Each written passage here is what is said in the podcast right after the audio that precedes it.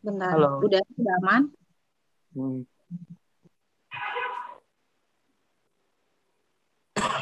Oke, aku ulang ya.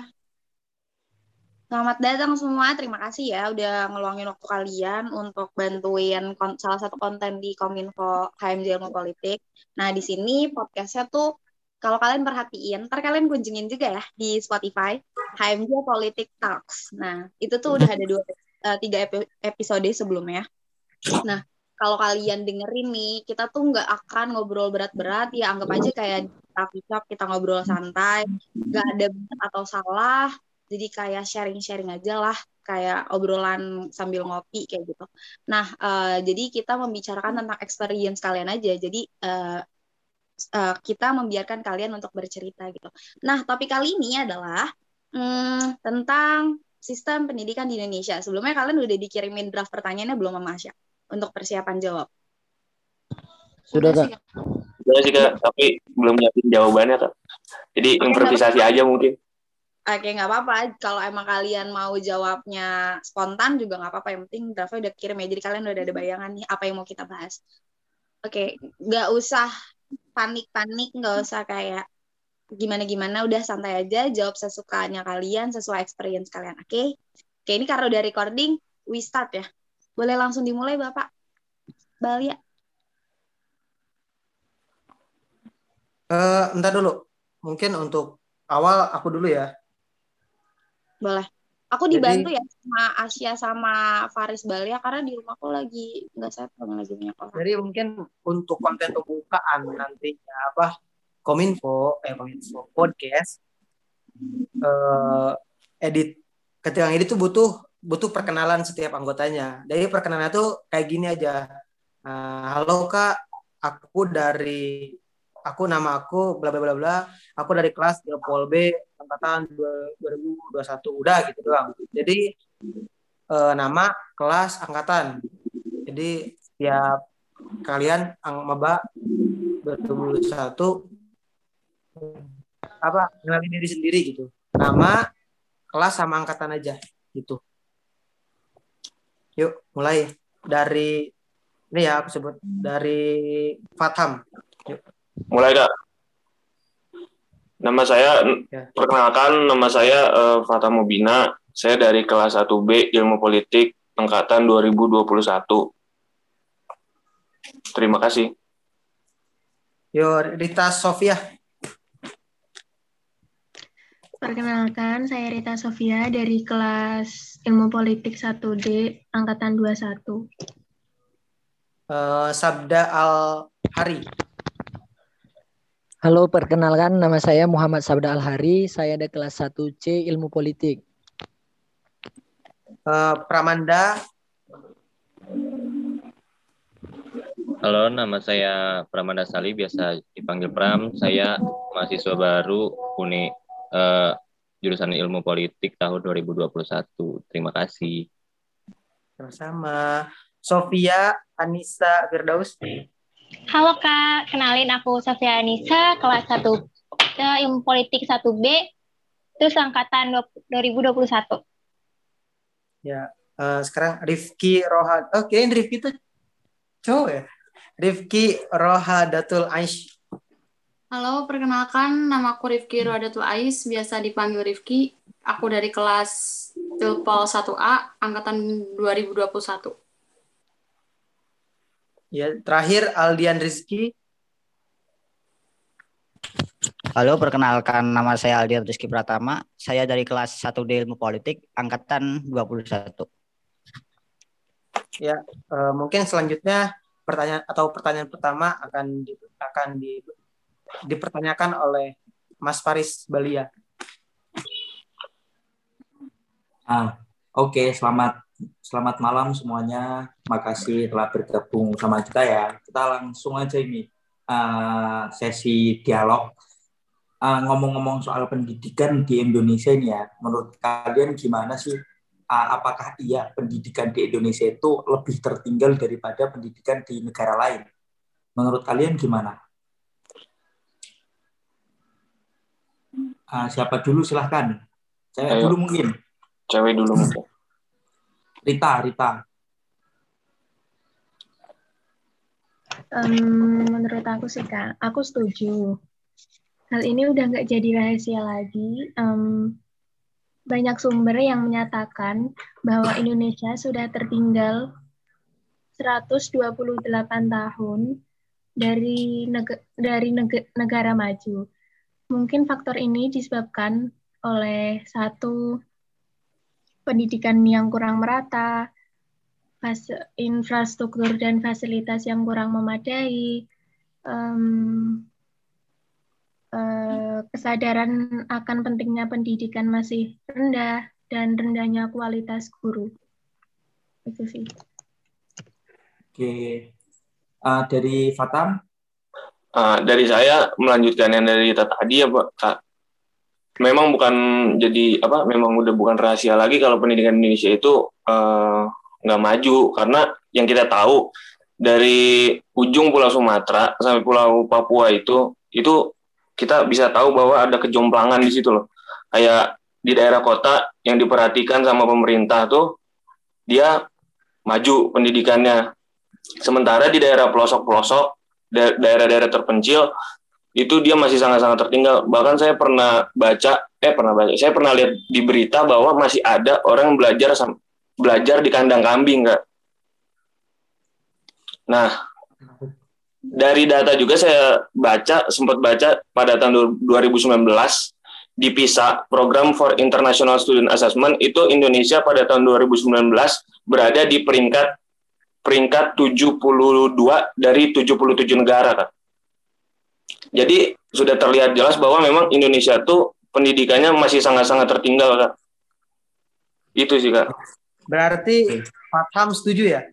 Setuju. Terlihat jelas, Kak. Dari Sabda gimana? Setuju kalau pendidikan di Indonesia itu tertinggal dari negara lain? Sangat-sangat setuju, Kak. Karena keterbelakangan Indonesia ini terhadap pendidikan itu sangat menonjol pada saat ini.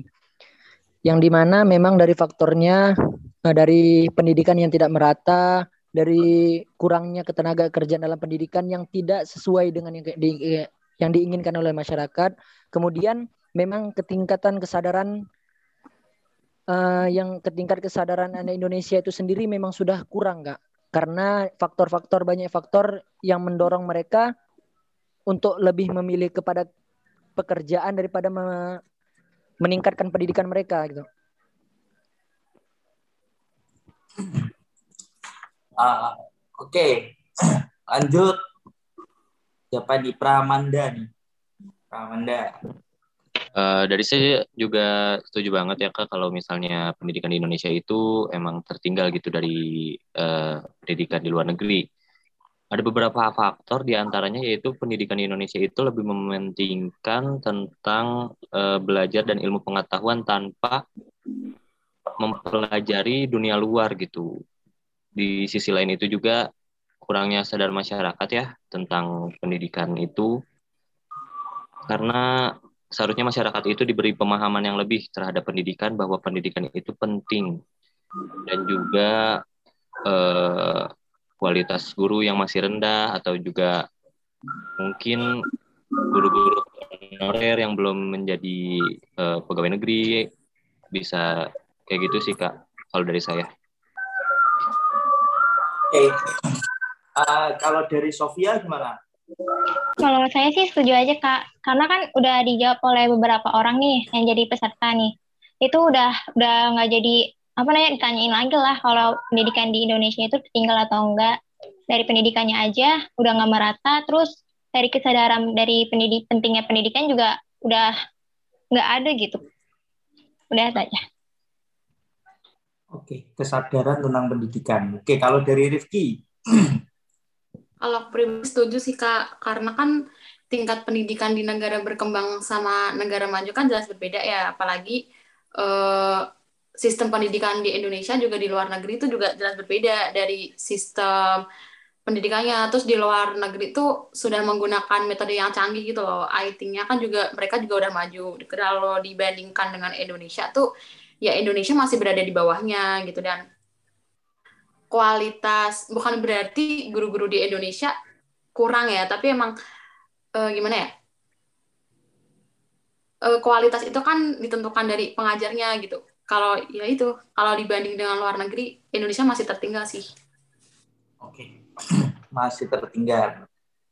Sekarang terakhir nih dari Aldian nih. Gimana menurut kamu?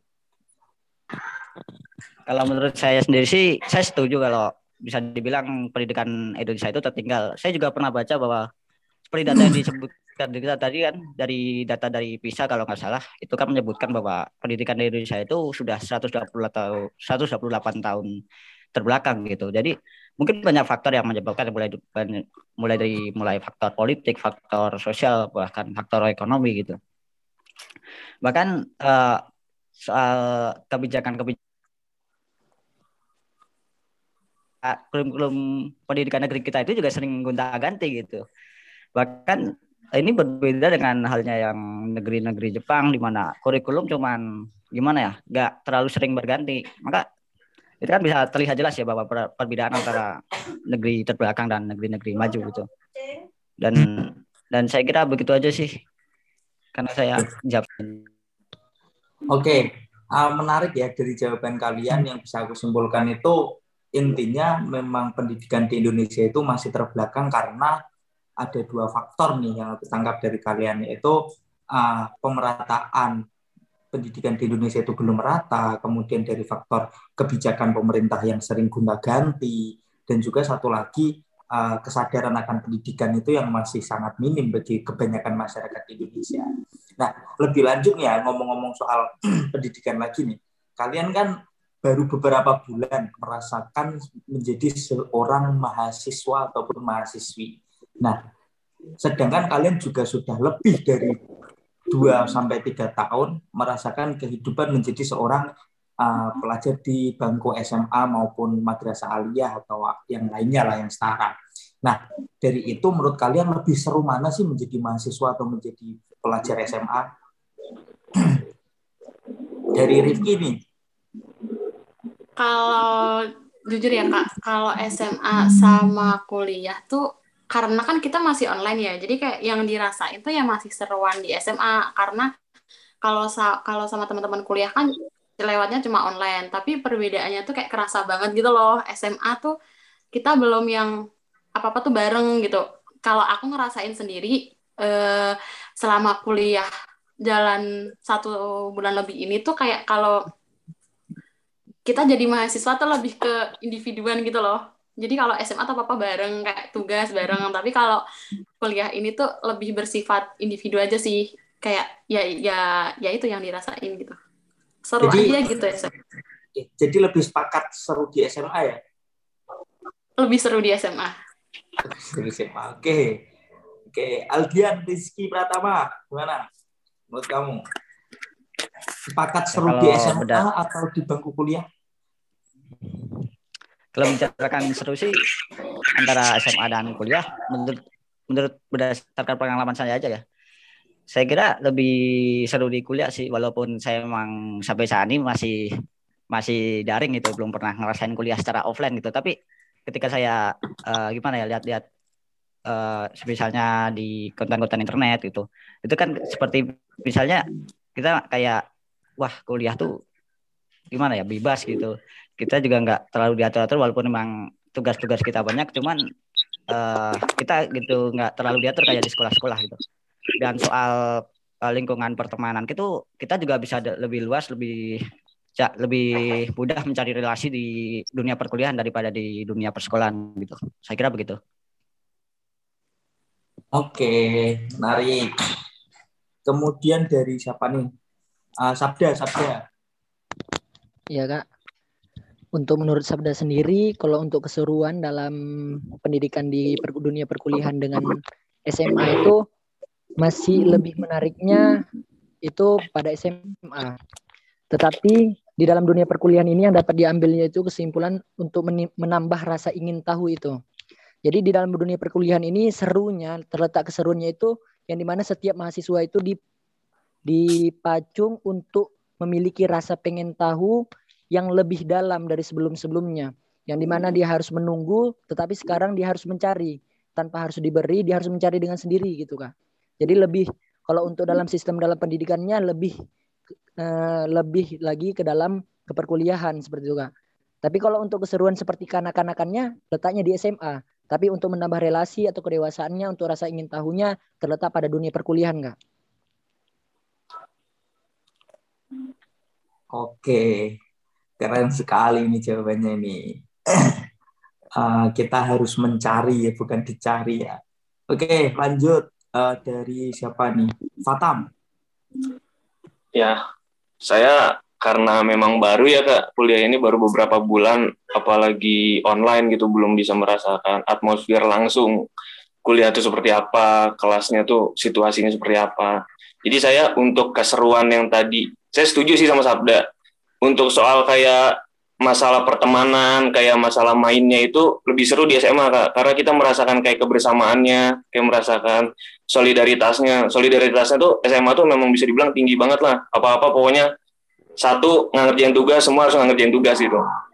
Uh, kalau di kuliah ini kan sangat jauh berbeda ya. Kita dituntut untuk disiplin soal tugas. Kalau untuk masalah relasinya, untuk menambah ilmunya itu jelas kuliah memang tempatnya gitu. Kita dituntut buat mengembangkan diri di sana. Kita mencari ilmu, bukan kita yang di, bukan bukan kita yang dikejar-kejar sama dosen, tapi kita yang kita yang bergerak gitu kak. Gitu sih kak. Oke. Kalau dari Rita gimana nih? Sepakat nggak lebih seru SMA daripada kuliah? Kalau aku sih seruan SMA sih ya.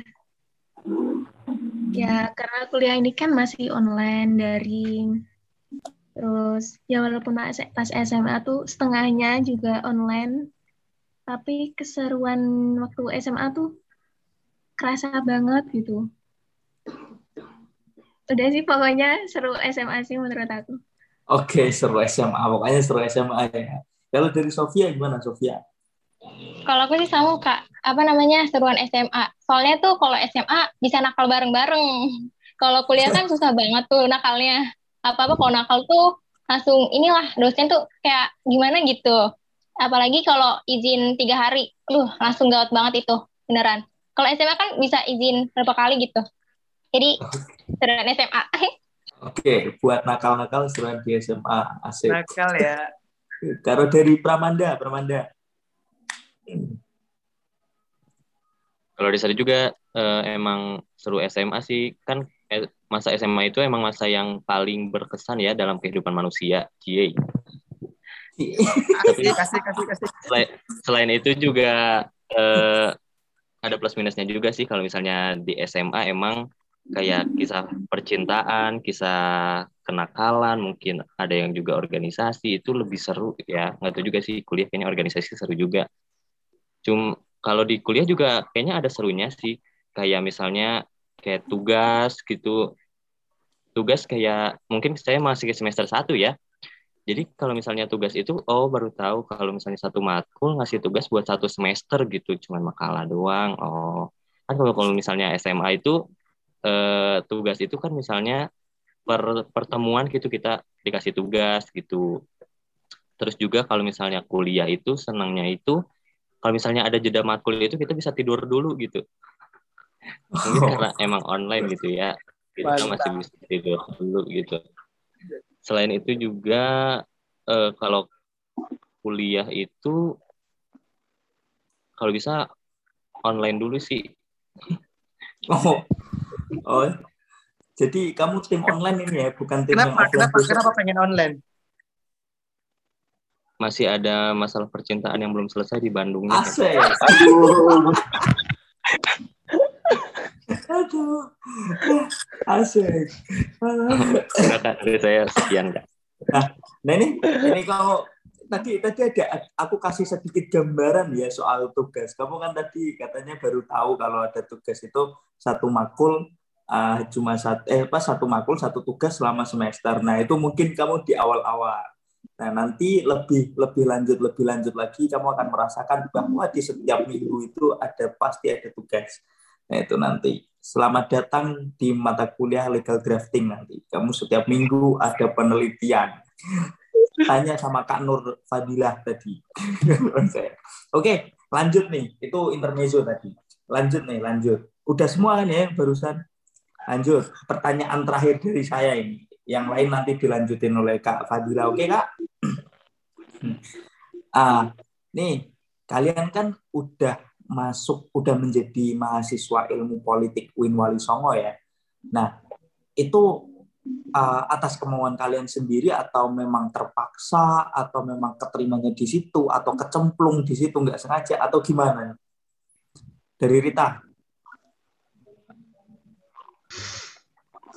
Um, kalau aku sih pelarian sih. Pelarian. ya, gimana ya? Pelarian dari UNES sih. Pelarian dari UNES. Oke, emang di UNES ngambil apa? UNES tuh ngambil apa ya? Kok lupa? Itu pendidikan ekonomi. Oke. Oke, pelarian. Berarti kalau dari Rita masuk ilmu politik Unmu Songo atas dasar pelarian. dari Pram, Pram, gimana nih Pram nih? Dari saya sih ceritanya gini kak, uh, waktu pendaftaran SNM itu kan saya juga cuma 78 gitu, saya tahu diri lah. Mungkin saya harus daftar ke UIN gitu. Uh, kalau soal jurusan sih, saya emang men, apa tertarik banget buat masuk di jurusan. Sebenarnya saya masuk menariknya itu tentang kepemerintahan gitu. Saya ingin masuk banget ke jurusan yang tentang kepemerintahan yang harusnya ilmu ilmu pemer, ilmu pemerintah gitu. Pas di UIN, tahunya di UIN kayaknya kebanyakan banyaknya adanya ilmu politik, terus kayak ya mungkin ya 11 12 lah sama ilmu pemerintahan gitu sama-sama aja mungkin gitu pas awal-awal daftar. Nah, pas lucunya itu sebenarnya saya itu lebih ke salah universitas sih, salah mencet. Kalau jurusannya emang pengen tuh ilmu politik, kalau universitasnya tuh salah gitu. Saya itu harusnya daftarnya ke UIN Sunan Gunung Jati Bandung. Tapi saya malah pencetnya UIN Wali Songo Smart pas finalisasi saya nggak cek lagi gitu. Tahu-tahu terima aja di UIN Wali Songo Semarang. Gitu deh ceritanya. Salah pencet ya.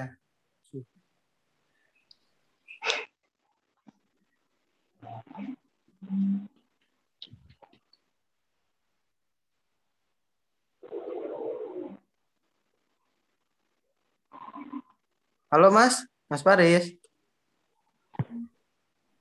Oke, jadi Tadi itu berarti kamu karena salah mencet ya? Iya, Kak. Jadi nih, kamu aku tadi merhatiin kamu. Kamu milih milih Win Bandung. Berarti kamu asli Bandung apa gimana? Iya, saya asli Bandung, Kak.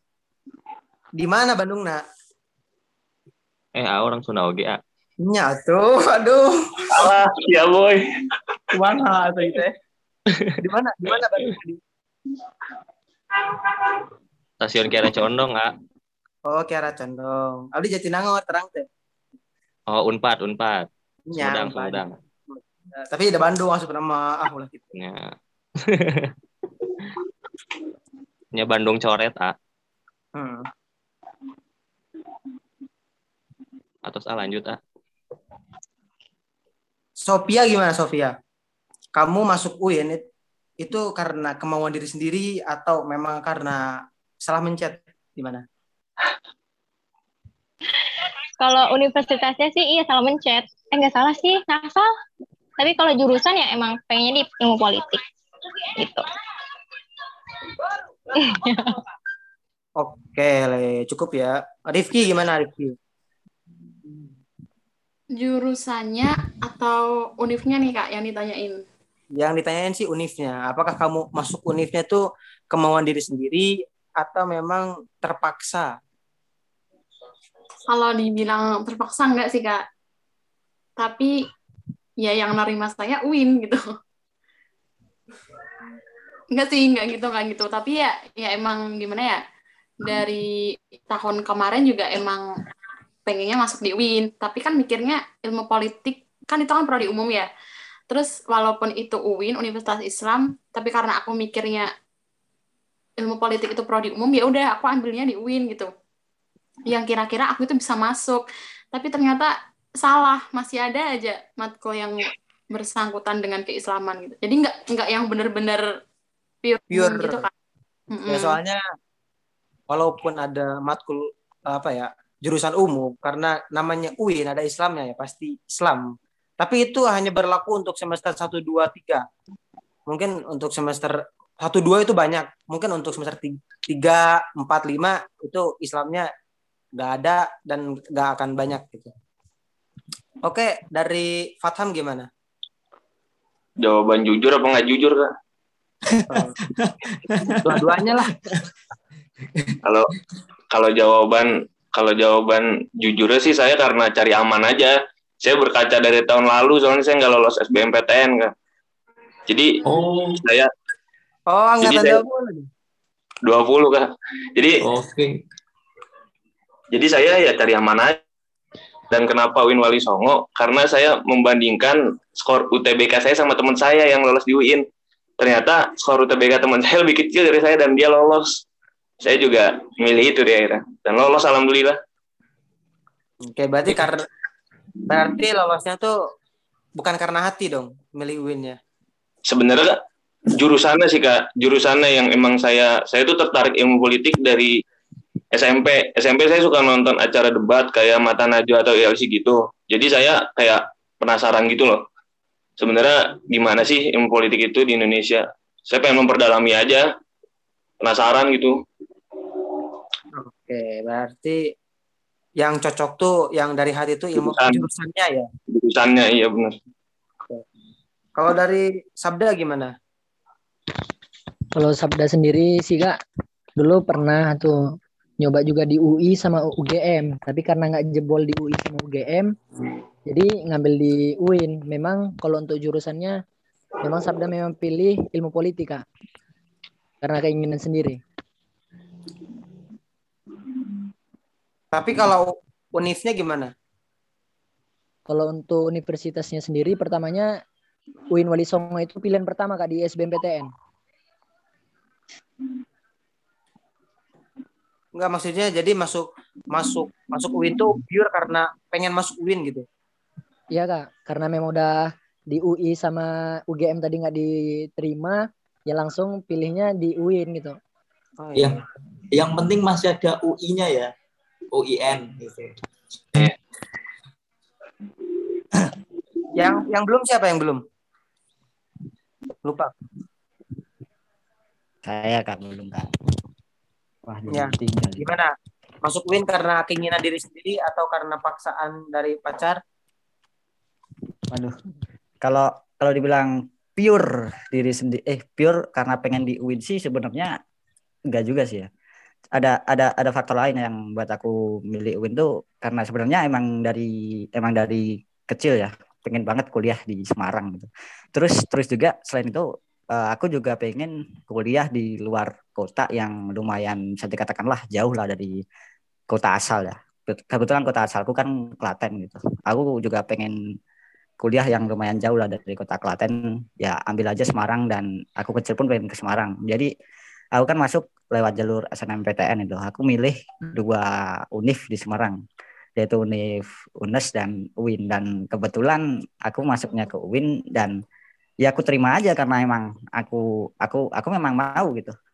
Dan dan aku juga aku juga nggak nggak apa ya nggak membedakan lah antara UNES UIN gitu. Dan eh, ter- terkait kenapa aku milih ilmu politik karena memang ini berdasarkan apa ya keresahanku sendiri sih kalau melihat kondisi sosial di masyarakat pada pada khususnya di daerahku sendiri ya di mana memang eh, politik di sini bisa dikatakan sangat-sangat kotor ya. Karena yang dimainkan itu bukan politik secara murni tapi politik yang politik uang. Jadi kalau misalnya ada pemilihan kepala daerah kepala desa gitu eh, yang menentukan apa kepala desa itu menang atau enggak itu bukan karena eh, kualitasnya atau visi misinya atau program-programnya yang bagus, tetapi sumber daya material yang dia miliki itu lebih besar daripada ca- kandidat-kandidat lain. Dan dan aku melihat pendidikan aku merasa bahwa ini kalau seperti ini terus sepertinya ada yang salah gitu. Dan aku aku pengen mendalami lebih dalam mengenai ini dan, dan itulah mengapa aku memilih ilmu politik. Jadi aku memilih ilmu politik juga pengen pengen menggali lebih dalam fenomena ini dan dan kalau bisa pun jadi solusi lah kira-kira begitu Eh mantap. Gimana kabar dinasti politik di Klaten? masih masih berkuasa kak Oh, masih berkuasa. Kamu, yang kamu masih yang termasuk yang kamu termasuk yang milih atau enggak? wah aku aku kan masih umur 17 kak jadi belum milih kan Ah, oke. Belum punya Ah, mohon dan kalaupun Oke. suruh milih kayaknya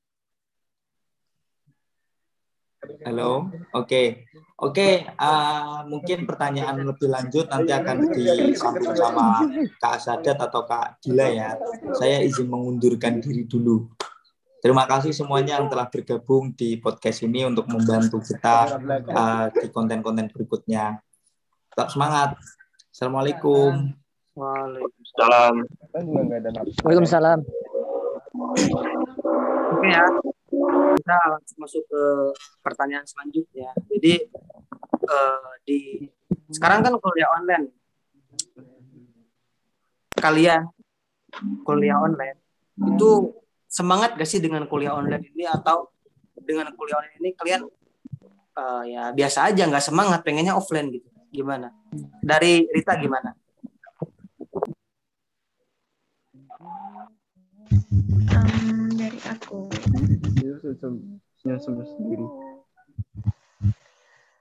Em, karena apa ya online. Online kan kita pasti ketergantungan. Yang kuat seperti mau enggak ini ngomong baik aku mau. Dan kuat doang sih tapi enggak nyalain sudah kampret. Bentar dulu bentar dulu. Eh, Sabda tolong ini dulu dimatiin dulu mic-nya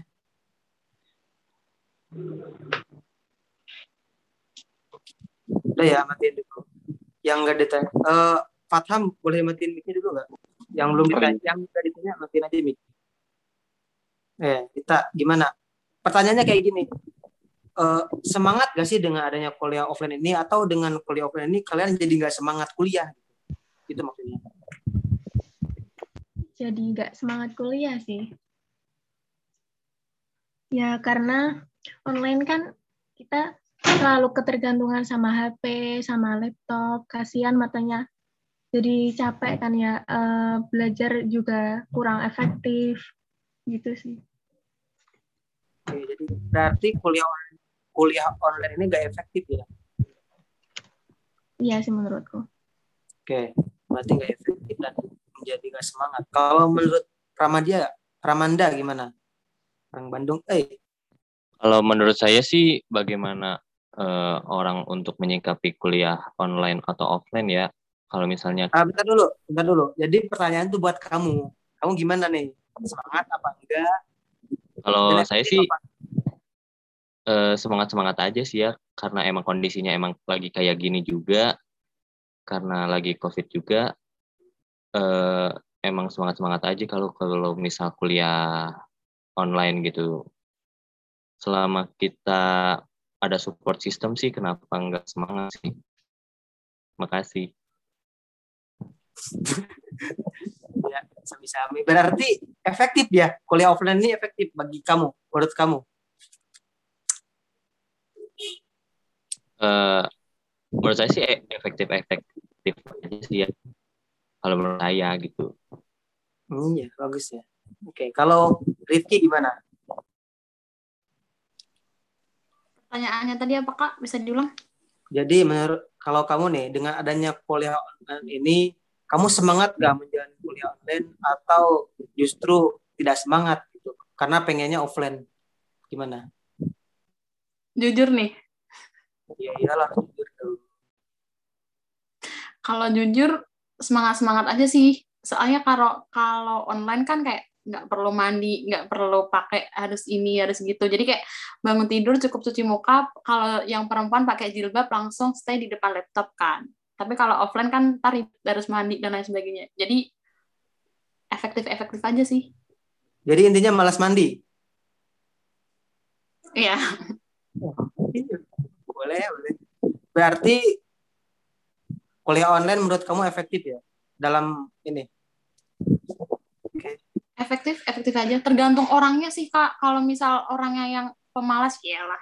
Aku juga pemalas sih. Tapi kalau misal offline pun kalau emang orangnya pemalas kan juga cuma masuk kelas. Entah itu masuk apa enggak kan juga cuma duduk gitu kan. Kalau misal emang niat online ya ya udah. Emang online aja gitu. Oke, kalau kalau Fatham gimana Fatham? Kalau untuk semangat sih ya semangat semangat aja sih. Saya rasa rasa semangat online atau offline itu nggak ada bedanya kalau bagi saya kak. Jadi semangat semangat aja. Uh, karena emang kondisinya lagi kayak begini, ya mau gimana lagi gitu kan. Dan semangat itu kan memang dipupuk dari diri kita sendiri ya. Kita nggak bisa ngendalin semangat orang lain gitu. Ya, jadi bagi saya semangat aja sih. Enak juga sih, bener kata Rifki tadi kak. Bisa santuy kalau online mah. Santuinya, aduh. Santuy. Bisa. Uh, menurut Sofia gimana? Semangat gak kuliah online? Semangat semangat aja sih kak, bener kata Mbak Rizky juga sebenarnya. Lebih santuy, enak jadinya. Gitu? Hmm, enak ya. Tapi efektif gak dalam dalam apa ya? Dalam perkuliahannya efektif gak online? Kalau efektifnya enggak sih kak, enggak efektif. Kenapa tuh? Ya kita apa namanya tergantung sama HP juga sih. Kadang hawa nafsu untuk main untuk mengalihkan perkuliahan lebih besar dibandingkan untuk itu kuliah. Kan ada tuh kak apa namanya kuliah sambil main ML main FF mobil lagi gitu. Sama aja kan kayak gak masuk gitu materinya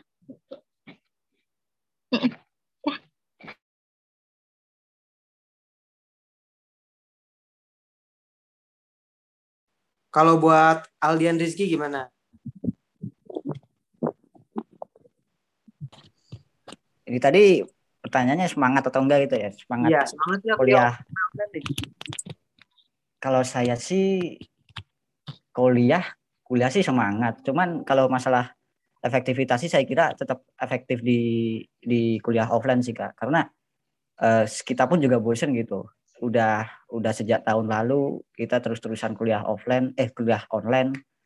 Kemudian selain bosen juga kuliah secara online tuh juga seperti apa ya membatasi kita di dalam di, di rumah terus gitu dan kalaupun eh kalau kuliah offline kan kita bisa lebih banyak berinteraksi lebih bisa lebih leluasa misalnya tanya ke dosen gitu dan dan dan uh, memang juga saya tak tak bisa memungkiri ya bahwa kondisi memang harus memaksakan kondisi kondisi memaksakan bahwa kita harus begini ya kita harus semangat gitu jadi kalau nggak semangat bisa bisa berbahaya Oke. Menarik sih, menarik-menarik ya angkatan ini, angkatan 21 ini. Kalau Sabda gimana? Eh udah ya?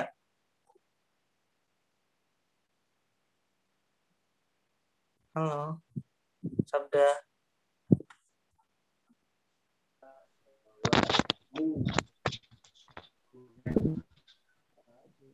Sabda. Hai. Iya, Kak. Halo. Halo.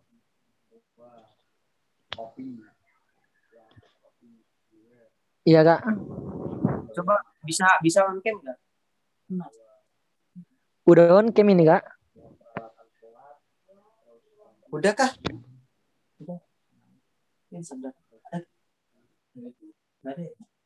Oh gimana? Kuliah offline? Eh kuliah online? Udah kan tadi ya? Udah belum sih? Belum ya? Menurut kamu nih, kamu kamu semangat gak dengan kuliah online ini ya? Atau pengen offline?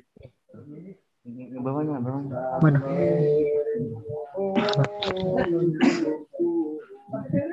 Sembarang, sembarang. Pakai pakai angka sembilan, pakai angka sembilan. Halo. Okay.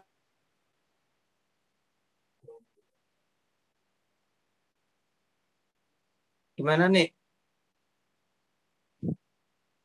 Kamu semangat gak kuliah online?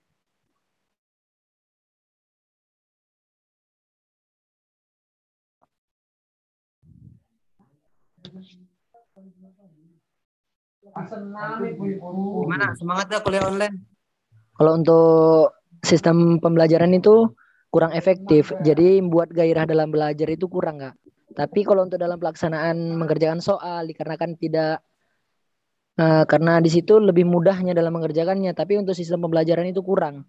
Jadi uh, lebih efektif jikalau pelaksanaan pembelajaran itu tatap muka karena uh, untuk memperoleh ilmunya itu lebih ba lebih bagus gitu kak. Jadi mungkin kalau saat kuliah uh, online ini ada yang tidur gitu. Jadi mungkin hanya sekedar hadir saja gitu. Jadi semangat apa enggak kamu nih kuliah online nih? Kurang semangat kak. Kurang ya? Pengennya offline ya? Yes. Bentar iya, lagi bisa ke offline kalau udah di Semarang ya. Oke, jadi menarik menarik semua ya. Jadi kalian ada yang pengen online atau offline.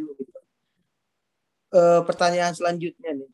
Kan sekarang masih pandemi nih uh, walaupun udah menurun ya ppkm pun di Semarang udah level 2 uh, eh, kalian nih menurut kalian dengan kalau ma masih pandemi ini terus diadakan tetap muka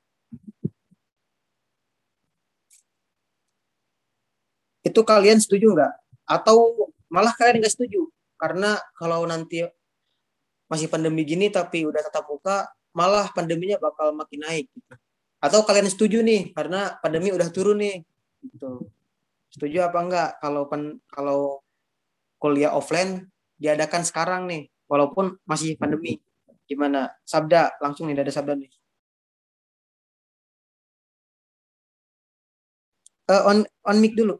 Oh ya. Kalau Sabda sendiri sih setuju mas untuk dilaksanakannya pelaksanaan uh, perkuliahan itu tetap tetap muka walaupun keadaan seperti ini karena uh, COVID itu sendiri penyebaran tidak ada melalui uh, di dalam bidang pendidikan gitu. Kalaupun harus uh, sesuai dengan protokol kesehatan, ya kita taati gitu seperti itu, Mas. Oke, setuju ya? Ya, setuju. Terus Sofia, Anissa gimana? Kalau saya sih setuju aja, Kak. Soalnya kan kalaupun COVID tapi kita tetap menjaga protokol kesehatan ya nggak masalah gitu, nggak melanggar juga. Oke, setuju juga. Kalau Aldian Rizky gimana? Jadi eh, menurutku saya setuju-setuju aja sih kalau misalnya kuliah offline akan tetapi ini juga dibarengi oleh uh, prosedur-prosedur yang tentunya sesuai dengan dengan kondisi lah ya. Namun juga namun juga kalau misalnya kalaupun uh, udah kuliah offline dan dan tentunya ini nggak nggak nggak sepenuhnya harus terus begini ya. Kalau misalnya ada gitu klaster menaik karena kuliah tetap offline, maka ini kan juga perlu dievaluasi gitu. Dan baru-baru ini aku juga baca berita bahwa klaster itu meningkat dan dan kebanyakan itu meningkatnya di kalangan uh, kelas SD ya. Dan itu kan tentunya uh, bisa jadi bahan evaluasi juga gitu. Jadi aku setuju, cuman perlu dievaluasi ke depannya. Saya kira begitu. Oke, menarik ya memberikan penjelasan lebih dalam lagi ya kalau kalian Rizky itu. Kalau Mas Patam gimana? Setuju nggak kuliah offline? Ya, karena saya ingin kuliah offline, jadi saya setuju, Pak. Lagi pula kan di di Semarang itu kan udah PPKM level 2 ya. Kita balik lagi ke aturan pemerintah pemerintah juga pemerintah daerah juga sudah melonggarkan apa aturan-aturan itu PPKM yang tadinya PPKM level 4 jadi level 2 sekarang udah turun. Jadi saya setuju sih Kak buat sebagai uji coba juga sih Kak kayaknya mungkin. Itu sih Kak jadi saya setuju. Oke, pada setuju ya berarti pada pengen offline. Gimana? Kalau Rifki Rohadatul setuju nggak? jujur kurang setuju sih kak. Karena ini kan ya walaupun ini baru percobaan walaupun Semarang juga udah aman bisa dibilang aman gitu tapi jamnya itu kan tetap kepotong ya. Tetap ada potongan jam gitu. Yang uh, kita matkul kayak biasa aja itu kayak jamnya itu gimana ya? Kalau pribadi tuh kayak susah gitu loh. Ya gimana ya ya itu itu tadi kurang setujunya karena kita offline dan itu enggak bisa semuanya satu kelas sekali masuk dan juga kepotongnya jam pembelajaran itu sih. Berarti intinya nanggung ya kalau kuliah offline sekarang ya nanggung kayak ah cuma bisa setengah-setengah gitu ya. Iya, nanggung terus eh, serang sampai sekarang juga belum ada kebijakan kan, maksudnya itu nanti mau ganjil genap atau eh, yang di daerah Semarang ikut offline dan luar Semarang itu tetap online gitu. Jadi kayak kasihan juga, kasihan juga yang di luar Semarang gitu. Kalau misal emang mau offline ya ya udah bareng-bareng juga gitu. Waktunya kan juga kepotong. Menarik. Lo- Kalau menurut Rita gimana, Rit? Kalau aku sih setuju. Em, ya benar kata si Sofia tadi harus tetap melakukan protokol kesehatan. Udah sih Kak, bingung. Setuju aku. Jadi intinya setuju ya? Kalau menurut Pramanda gimana? Maya, setuju tak? Kalau muncul orang eh. Lah, gitu. Kalau menurut kalau menurut saya sih eh, selama suatu kota itu menerapkan eh, suatu kota itu positif rate dan level ppkm-nya rendah ya kenapa tidak dilakukan offline gitu. Jadi saya sih mungkin setuju-setuju aja kalau kata saya gitu. Karena juga bisa dilihat kan sudah sampai saat per tanggal 22 September itu sudah 1299 klaster COVID selama sekolah tatap muka itu dan semua itu eh, apa ada di tingkat SD gitu. Jadi kita juga perlu perhatian dan juga perlu evaluasi ya terhadap ini gitu. Jadi kalau saya sih setuju-setuju saja kalau misal PPKM suatu kota itu sudah rendah dan positif rate-nya juga sudah baik gitu Kak. Oke, menarik. Pada setuju ya, kebanyakan setuju karena pengennya offline. Nah, ini pertanyaan lagi nih. Ini menyangkut seorang wanita ya. Jadi untuk Pramanda sendiri nih, menurut kamu wanita itu perlu nggak sih sekolah tinggi-tinggi? Atau emang nggak perlu, ah udah di rumah aja? Gimana? Kalau menurut saya sih, apalagi sekarang kan sudah zaman emansipasi wanita gitu. Sekarang menurut saya di zaman sekarang itu perlu sekali ya untuk eh, wanita itu perlu pendidikan yang tinggi gitu karena eh, seorang ibu rumah tangga bagaimana cara mendidik anak-anaknya, bagaimana cara rumah tangga gitu. Kalau misalnya se- seorang wanita diberikan pendidikan yang tinggi, mungkin menurut saya rumah tangga dan mengurus anak itu dapat seiring dengan ilmu pengetahuan yang dia punya gitu. Jadi menurut saya penting sekali ya eh, wanita untuk mengambil sekolah yang tinggi gitu. Berarti penting ya bagi wanita menurut kamu sekolah tinggi Iya itu? kak. Iya. Oke. Kalau menurut gini, eh Sabda, Sabda gimana?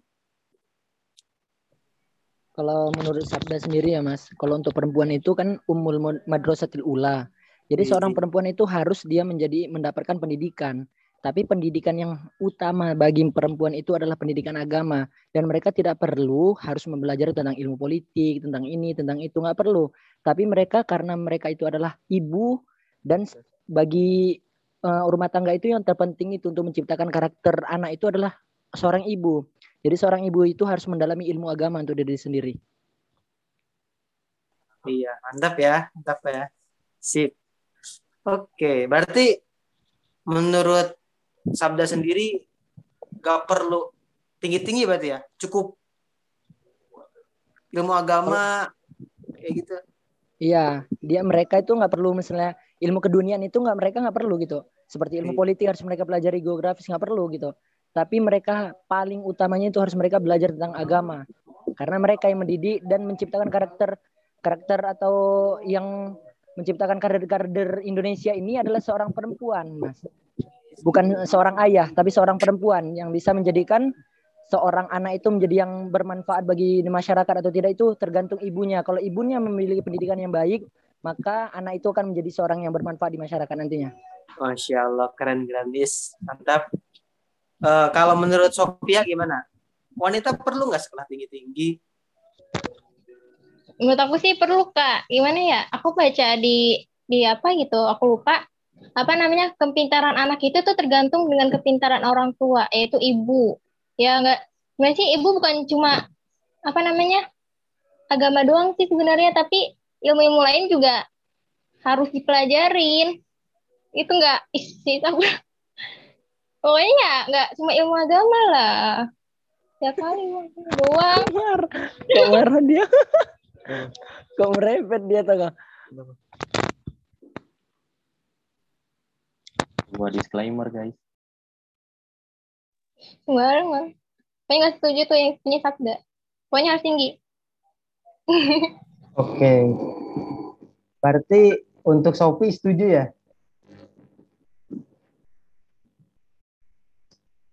Kalau menurut eh Rifki gimana? Setuju gak kalau wanita itu harus sekolah tinggi? Setuju dong kak, kan sekarang zamannya emansipasi wanita ya, di mana perempuan itu juga harus banding sama laki-laki. Dan perempuan kan juga bukan hanya nanti milik seorang ibu, tapi perempuan juga adalah seorang anak, di mana anak juga bisa membanggakan berkewajiban membanggakan kedua orang tuanya dong. Dan aku juga setuju sih apa yang dikatain tadi sama Sofia tadi, kurang setuju dengan apa yang dibilang Sabda. Karena ya kalau agama tuh kayak ngalir gitu loh dan agama tuh juga kuat ini ngomongin tentang ibu dan anak. Kalau ngomongin tentang ibu dan anak, soal ilmu agama itu tuh kayak kewajiban antara ibu dan bapak gitu loh, bukan cuma ibu doang ya kali. Oke, menarik ya ini ya. Ada perbedaan pendapat ya. Oh, kalau menurut nih penengah lah, Fatham gimana? Ya, kalau untuk setuju apa enggak, ya setuju lah Kak, jelas. Wanita kan sekarang, ya balik lagi ke emansipasi wanita tadi ya. Wanita sudah dibebaskan haknya. Jadi, apalagi ilmu kan tidak memandang gender, fisik, segala macam kan. Jadi setuju. Dan itu juga akan terpakai, ilmu itu akan terpakai ketika nanti dia berumah tangga. Itu pasti akan sangat terpakai buat mendidik anak-anaknya. Gitu, Kak. Oke, menarik. Menurut Aldian Rizky, gimana? Setuju apa enggak? Saya setuju, harus dan perlu. Kalaupun ada pandangan yang uh, misalnya bahwa perempuan nggak boleh ini itu dan membedakan antara laki-laki dan perempuan itu saya rasa harus perlu dirubah. Pertama karena pendidikan itu penting dan kedua pandangan-pandangan bahwa perbedaan antara perempuan dan laki-laki itu menurut saya udah nggak relevan lagi kak. Jadi uh, gimana ya? Justru malah pandangan-pandangan yang seperti inilah yang justru uh, melanggengkan adanya penindasan terhadap perempuan dan karena inilah juga munculnya itulah gerakan-gerakan emansipasi wanita dan saya kira harus dan perlu dirubah. Oke, menarik ya. Kalau menurut Rita gimana? Setuju enggak? Aku setuju. Setuju. Wanita perlu sekolah bagi wanita digapai. Karena peran wanita bukan hanya masak di dapur, eh, menjadi ibu, ibu rumah tangga, namun juga jadi sekolah pertama bagi anak-anaknya nanti. Karena pendidikan yang utama itu datang dari keluarga. Eh, mohon maaf, Rita tadi mic-nya kayaknya agak error deh. Oh, mic, mic kamu, mic-nya.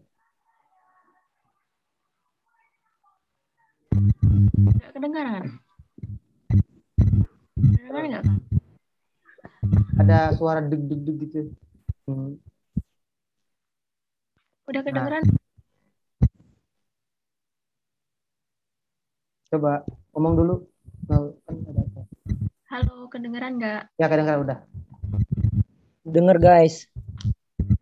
Ulang, Kak. Gak usah, gak usah.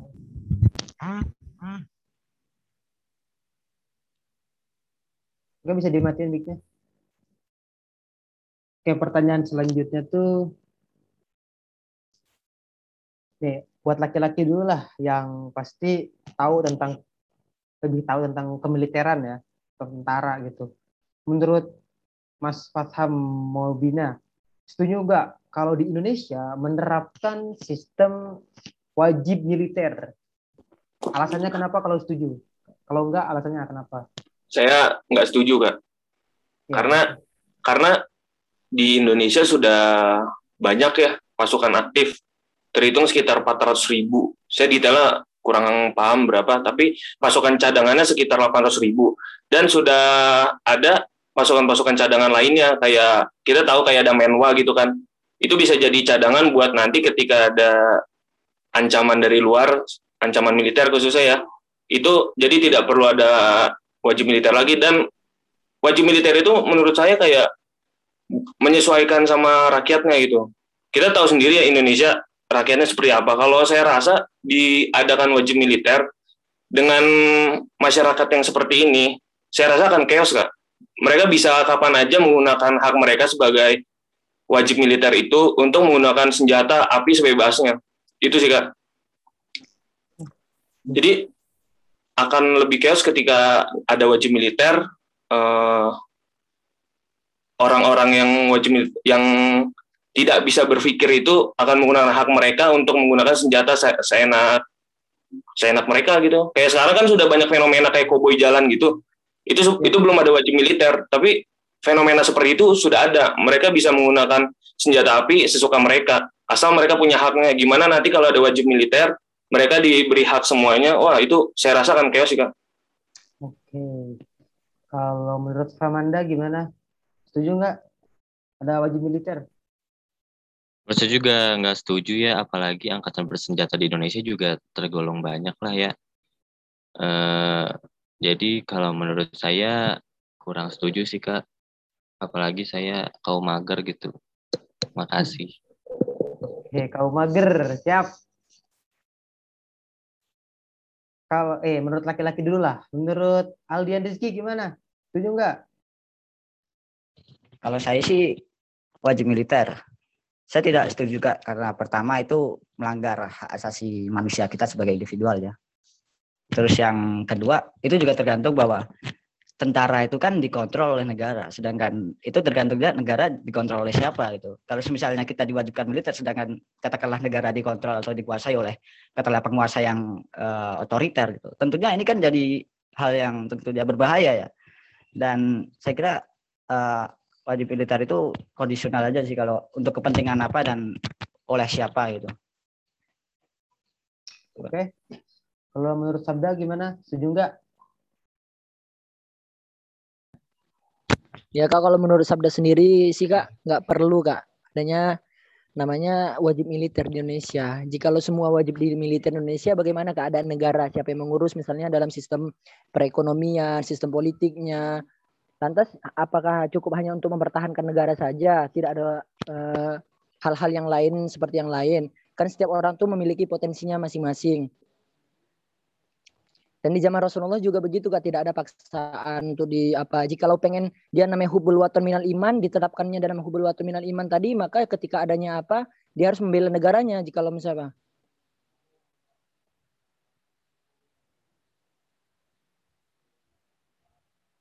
Jadi kalau menurut Sabda sendiri sih tidak setuju jika lo harus diwajibkan untuk militer, sebetulnya. Oke. Berarti di sini para cowok-cowok mager gak setuju ya adanya oleh militer ya? Bukan ya? mager kak, mungkin itu milik pandangan masing-masing gitu kan. Okay. Kok mager? Saya nggak mager, bener kak. Mager. para mandal anak mager tuh. Oke. Okay. Menurut para cowok gak setuju, tapi ini menurut para istrinya cowok gimana? Uh, Sofia, setuju nggak ada wajib militer? Enggak tuh kak, ya kali setuju. Enggak sih, kenapa? Ya karena kan banyak juga yang minat jadi tentara tuh, apalagi kata si Fatam dan kawan-kawannya tuh tadi siapa nggak tahu yang forget itu kan juga banyak banget apa namanya pemain cadangan kan jadinya cadangan-cadangan yang bakal jadi tentara gitu dalam perang. Lagian juga kalau pembela negara menurut saya tuh ada dua faktor juga kan. Itu pemilihan negara tuh bisa dalam negeri juga, bukan dalam luar negeri juga sampai tentara-tentara gitu. Udah itu aja, maybe. Oke, menarik sih. Kalau menurut Rita gimana, Rita? Um, kalau setuju sih, Kak. Ya, kalau di sudut pandang pertahanan, karena mengingat karena mengingat negara kita sangat lemah soal pertahanan, ya meskipun memiliki alat pertahanan seperti TNI, Polri, belum cukup meskipun Indonesia tidak seperti negara-negara liber, liberal, tapi hal itu juga perlu daripada anak muda yang melakukan hal-hal tidak terlalu penting. Mungkin dengan adanya wajib militer bisa membentuk pribadi yang lebih baik, uh, pribadi bangsa yang lebih yang baru. Udah. Berarti kamu setuju ya? Setuju, ada wajib militer? Kedengeran nggak, Kak? Kedengeran. Berarti kamu setuju ya? Intinya setuju. Karena kamu lebih suka dipertahanin daripada di ya. Setuju berarti. Iya, pasti itu. pasti, Kak. Oke, kalau Rifki gimana? Rifki Rohadatul. Kalau aku tidak setuju sih, Kak. Lebih setuju lagi kalau Indonesia itu menerapkan pendidikan moral dan karakter. Kalau untuk militer, enggak deh. Soalnya kan, gimana ya, pendidikan militer itu ya kayak yang dibilang teman-teman tadi, banyak yang minat dalam hal pertahanan gitu-gitu loh. Gitu doang sih. Oke, jadi lebih baik pendidikan moral ya lebih ya lebih baik pendidikan moral dan karakter daripada pendidikan militer. Oke. Karena sekarang mungkin covid belum juga turun. Nah awal-awal tuh kan ada nih covid tuh banyak takut ya. Awal-awal tuh pasti takut dengan covid. Waktu covid tuh baru ada dua orang yang di Depok. Terus sampai sekarang udah setahun lebih tapi covid belum juga tuntas. Menurut kalian menurut dari Pramanda dulu deh. Menurut Pramanda, COVID menurut kamu selama satu tahun setengah ini, setahun lebih, berbahaya atau enggak? Kalau menurut saya sih yang sebagai alumni COVID juga ya, saya sudah pernah terkena. Menurut saya sih bah bahaya banget ya. Apalagi untuk negara dan bangsa ini gitu, kita harus eh, tangguh, kita harus hidup di tengah pandemi kita harus bertahan hidup tanpa kita pokoknya harus bertahan hidup kita harus survive gitu dalam menghadapi covid ini. Apalagi kasihanlah negara kita tercinta ini yang sudah satu tahun lebih terkena pandemi gitu. Dan si covid ini juga tidak menyerang cuman hanya kesehatan ya ekonomi dan juga hal-hal yang lainnya juga sangat terdampak ya atas adanya COVID ini. Jadi menurut saya sangat berbahaya COVID ini. Terima kasih. Berbahaya ya. Mungkin waktu awal-awal COVID menganggap eh ya semuanya menganggap berbahaya, nggak ada yang keluar. Tapi ketika COVID sudah 500 ribu kasus, justru yang keluar oh, itu banyak yang nggak takut. Gitu. Makanya ya di podcast ini nanya seperti itu karena ya pada awal-awalnya pada apa ya takut sama covid tapi ketika udah lama eh malah nggak pada takut. Kalau menurut Rizky gimana? Covid menurut kamu berbahaya nggak? Kalau berbahayanya tuh ya berbahaya ya kak. Contohnya eh, kan juga banyak contoh juga yang kematian disebabkan oleh covid. Tapi eh, gimana ya? Kalau dianggap berbahaya ya ya berbahaya. Tapi kalau dianggap enggak itu kayak tergantung daya tahan tubuh kita nggak sih tapi ya kalau kita bisa menjaga daya tahan, daya tahan tubuh ya it's okay sih. Tapi untuk COVID sendiri itu berbahaya atau enggak? Ya, COVID berbahaya. Oke, menarik. Kalau menurut Sofia gimana? Menurut aku sih Kak berbahaya, apalagi apa namanya? Waktu kapan ya? Apa bayi-bayi aja udah pada kena gitu. Bukan cuma anak remaja ataupun apa namanya yang udah tua-tua, tapi anak bayi juga udah kena. Jadi ya berbahaya. Tapi kata tadi siapa? Rifa ya, Rifa. Maybe. Kata Rifa juga sesuai dengan daya tu daya tahan tubuh kita supaya kita bisa gak kena COVID-19. Dah. Oke, berarti semuanya menganggap berbahaya ya. Kalau Aldian Rizky gimana? COVID itu sih uh, ya berbahaya sih kak, karena udah banyak data-data yang nunjukin ya. Bahkan kalau semisalnya COVID pun tidak berbahaya, mana mungkin juga organisasi internasional semacam WHO bisa bergerak begitu apa memperingatkan begitu bahayanya COVID gitu. Terus juga COVID ini juga seperti yang dijelaskan oleh siapa tadi, nggak hanya berdampak pada aspek kesehatan, tapi juga aspek ekonomi juga. Jadi uh, kalau bila bisa dibilang bahaya sih menurutku. Gitu kak. Oke. Kalau menurut Fatham gimana? Menurut saya berbahaya untuk kalangan tertentu, Pak. Kak. Dan tidak berbahaya juga untuk kalangan tertentu. Saya sebagai alumni COVID bulan Februari ya, saya merasakan kalau COVID itu ya tidak berbahaya bagi saya. Bagi mungkin ada mungkin tergantung fisik juga ya yang tadi dibilang eh, kayak berbahayanya untuk kayak untuk lansia, ibu hamil dan orang-orang yang memiliki penyakit bawaan gitu kayak sebenarnya jantung, gula dan sebagainya. Justru yang bahaya di sini adalah peraturan dari pemerintahnya, Kak. Pak. Kak, Pak lagi. Gimana? Eh, peraturan pemerintah kan kita tahu sendiri ya kayak ekonomi itu semua menurun dan rakyat-rakyat gitu kelaparan mungkin bahaya di situ dari ekonomi ya kak Eh, gitu kak kurang lebih jadi berbahaya untuk kalangan tertentu aja Tadi tadi kamu per, tadi kamu ngomong bahwa kamu alumni COVID dan menurut kamu kamu bisa ngomong tidak berbahaya karena kamu udah mengalami COVID gitu. iya Iya. Menarik. Kalau menurut Rita gimana? Em, kalau aku dikata dikatain bahaya juga benar, dikatain tidak juga rada benar. Takdir Allah sih kak. Takdir Allah. Jadi kamu setujunya berbahaya apa enggak COVID itu? Em, berbahaya. Berbahaya ya. Karena semoga kita dijauhin dari virus ya dan dideketin dengan yang serius. Oke. Jadi kalau Sabda gimana Sabda? pengen makan Kalau untuk kalau untuk sabda sendiri sih Mas, berbahaya atau tidak berbahayanya pasti setiap penyakit itu berbahaya Mas.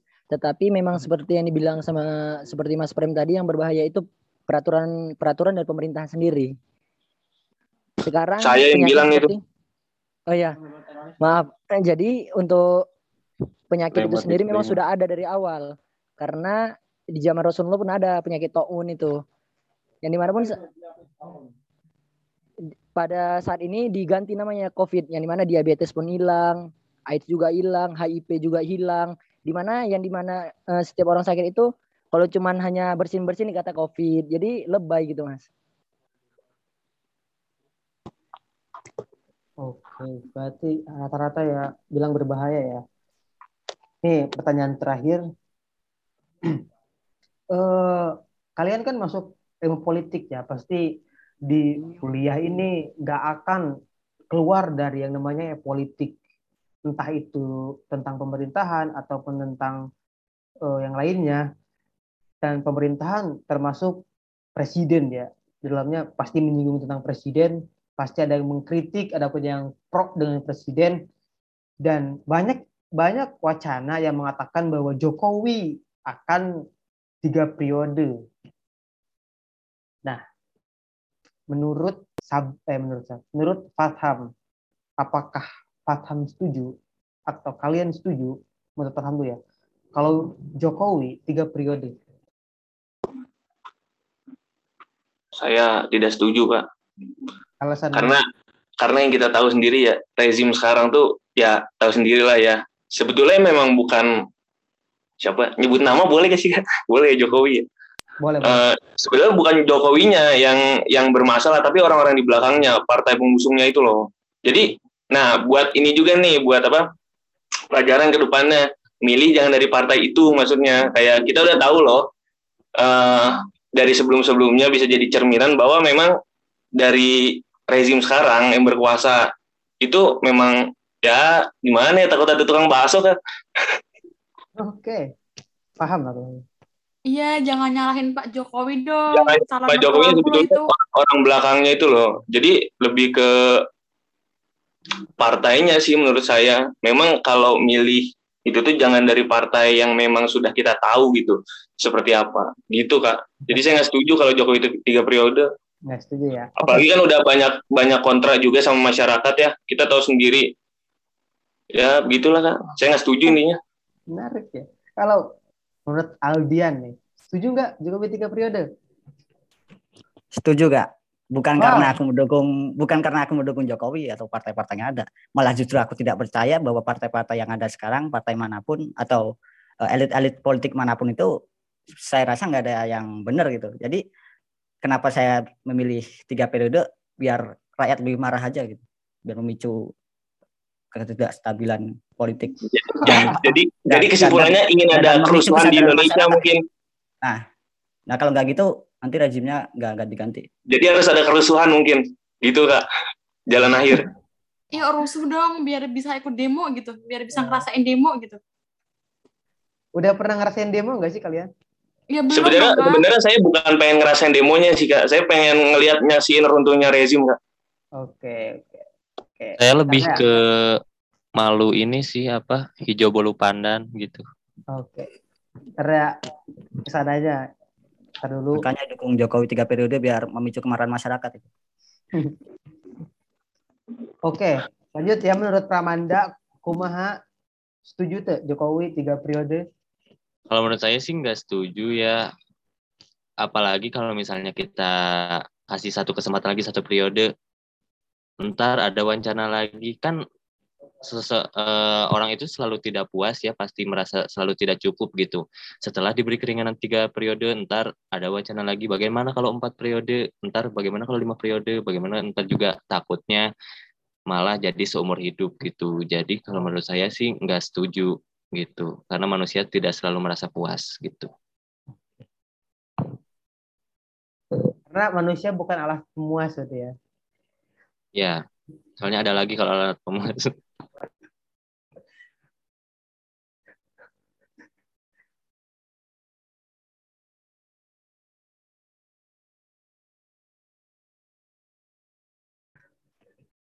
Kalau menurut Sabda gimana?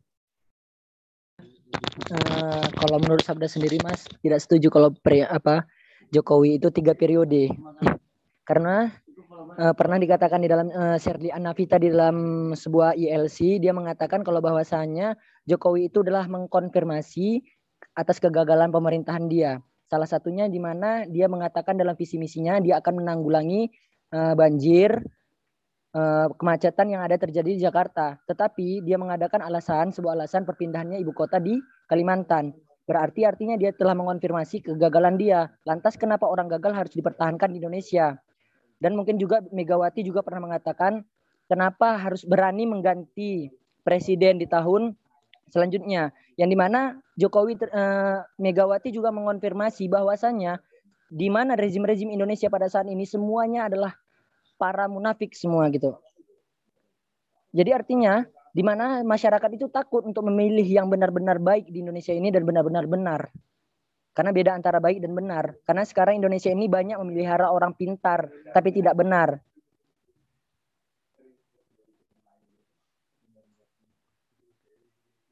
Jadi jadilah orang yang benar dan pintar. Karena Indonesia ini banyak yang pintar, pintar membodohi orang, pintar pokoknya pintar mengkorupsi gitu, Pak.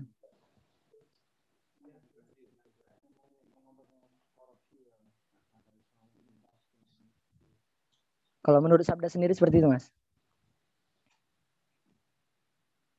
Oke, aku tadi dengerin dan ya kata-katanya benar-benar politisi banget ya. Selanjutnya dari Rifki ya, da- dari tadi ketawa. Gimana nih? Jokowi setuju gak tiga periode? eh gimana ya kak? Kalau untuk ini ini sependapatku aja kan. Iya, iya.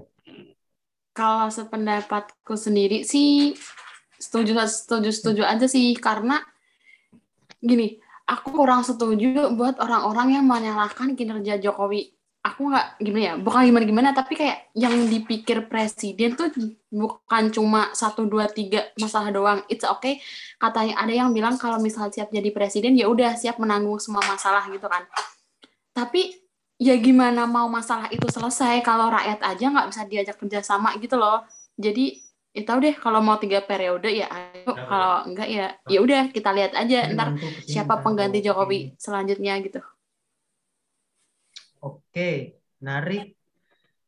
Eh dari tadi Rita masih diem-diem baik. Gimana? Menurut Rita setuju nggak? setuju Eh, karena apa ya si Sidian Sidian tadi mah setuju banget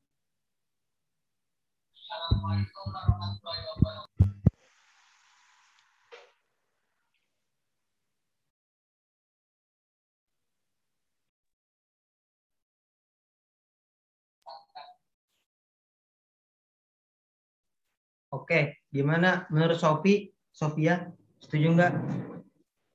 Kalau saya sependapat sama si Rifki gitu. Soalnya Jokowi itu udah melakukan yang terbaik gitu ya. Cuman ya rakyatnya aja yang nggak bisa kerja sama.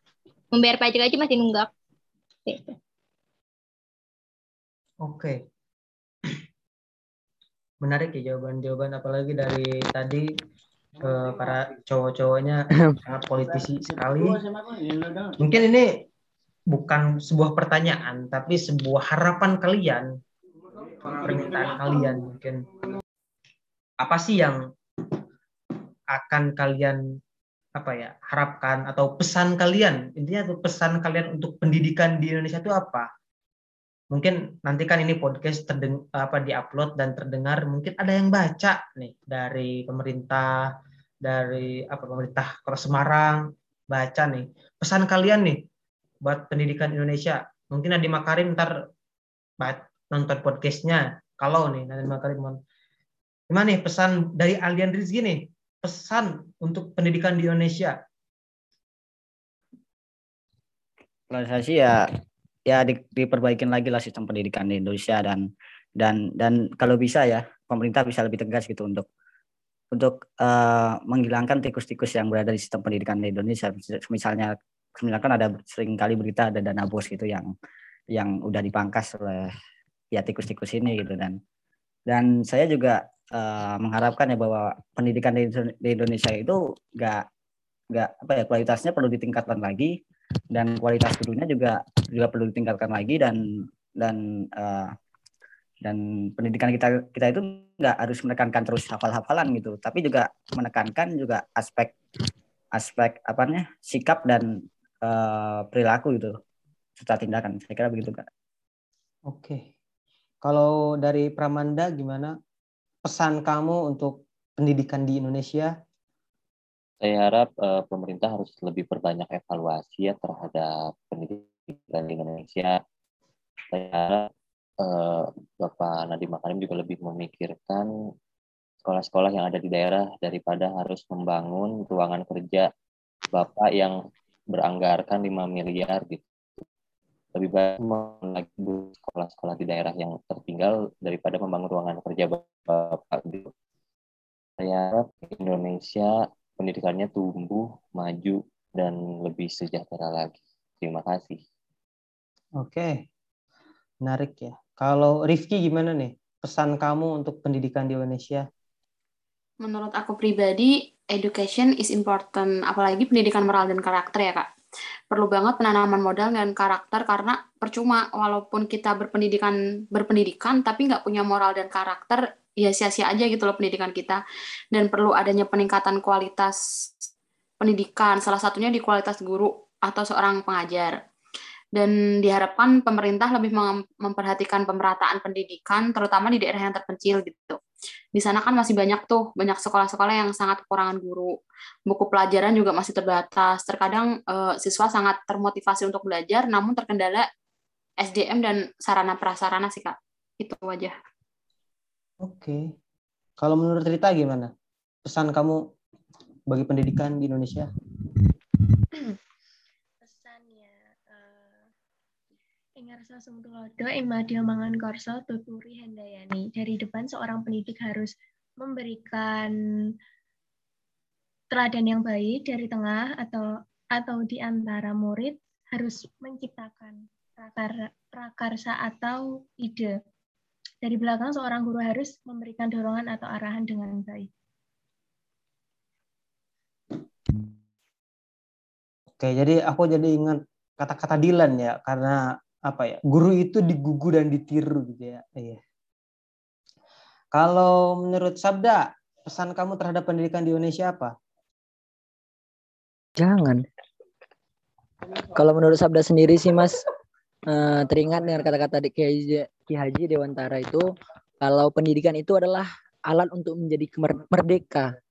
Yang di mana Indonesia saat ini kan kurangnya minat belajar, eh minat belajar, minat membaca. Jadi untuk pendidikan Indonesia pada saat ini kurangnya minat membaca yang membuat anak-anak uh, generasi Indonesia pada saat ini kurangnya mendapatkan ilmu. Sebenarnya pendidikan itu bertujuan untuk menciptakan karakter. Berbeda ilmu dengan pendidikan gitu. Jadi kalau untuk cerita berpendidikan maka dari mendapatkan ilmu dan sesuai dengan seorang guru itu harus menjadi suri tauladan maka di situlah mereka akan mendapatkan karakter atau uh, terbentuknya karakter mereka terbentuknya karakter mereka. Dan untuk pesan sabda sendiri uh, Indonesia itu harus mencipta uh, membuat atau membuat sebuah, sebuah sebuah program yaitu cinta membaca seperti itu. Karena dalam Al-Quran juga bilang ikro perintah pertamanya untuk mendapatkan ilmu itu adalah ikro katanya. Bacalah suruh dibaca suruh baca suruh baca. Maka di situlah terbentuk semua karakter semua yang di, di generasi yang yang diinginkan sama Indonesia sendiri. Iya, berarti ikro bismillahirrahmanirrahim khalaq berarti ya. Oke, buat Fatham sendiri gimana nih pesan buat Indonesia pendidikan? Pesan saya sih meneruskan tadi ya dari Pramanda eh, pemerintah coba dong tolong diperhatikan lagi eh, fasilitas-fasilitas belajar yang ada di daerah daerah terpencil dan terpelosok. Uh, karena pemerintah ini saya lihat kenapa tidak merata karena pemerintah lebih ke mer lebih merhatiin ke sekolah atau fasilitas belajar yang mereka lihat aja di tengah kota gitu misalnya tanpa mereka memerhatikan atau memikirkan bahwa di daerah-daerah terpencil, daerah-daerah terpelosok itu membutuhkan itu. Jadi lebih diratakan lagi pendidikannya dan bangun sarana dan prasarana yang prasarana yang layak buat mereka-mereka yang masih ada di daerah terpencil untuk bisa belajar dengan layak gitu kak. Oke menarik selalu menarik. Terakhir nih dari Sofia gimana pesan kamu? Pesan aku sih kayaknya sama sama yang kalian lain deh kak. Soalnya tuh dari apa namanya permintaan aja kayak nggak bukan yang nggak peduli sih kayak kurang care gitu loh sama yang di pelosok-pelosok. Harusnya harus ditingkatin lagi apa namanya prasarana sama yang tadi kata Pak Samobina terus sama apa namanya pemerataan pendidikannya juga terus sama apa namanya sistem pembelajarannya gitu. Biar kita tuh sebagai pelajar nggak bosan-bosan amat gitu untuk belajar. Ya itu aja. Oke, menarik semua ya angkatan 21 kelihatan dari apa ya? Ditanya dari ngomongnya pun udah kelihatan nih wah ini benar-benar orang yang benar cocok buat ilmu politik. Mungkin di masa depan kalian akan dibutuhkan oleh negara ya amin. Dan mungkin cukup sampai di sini podcastnya karena aku juga ada acara PMI di sini. Ntar kalian apa ya ikut mapaba PMI ya mapaba satu. Kalau yang bisa ikut aja. Kalau nggak bisa nggak apa-apa. Dan jangan lupa ntar uh, podcast ini akan tayang di IG, di IG HMJ. Jangan lupa buat promosiin ke teman-teman biar ilmu politik itu terkenal. Nih, ilmu politik itu terkenal nih bahwa ilmu politik itu keren-keren gitu. Jadi ketika ilmu politik bikin konten, ya minta bantuannya untuk di-share lah biar teman-teman kalian tahu bahwa dan ilmu politik semakin besar dan ketika semakin besar akreditasinya jadi A gitu kan sekarang masih B nih. Nah, kalau udah terkenal bisa jadi A tuh. Jadi biar kalian juga mudah ntar buat untuk mendapatkan pekerjaan setelah lulus kayak gitu ya. Terima kasih semuanya. Bisa eh, ditunggu hasilnya. Ntar kalian tinggal tonton saja di IG HMJ. Assalamualaikum warahmatullahi wabarakatuh. See you. Waalaikumsalam.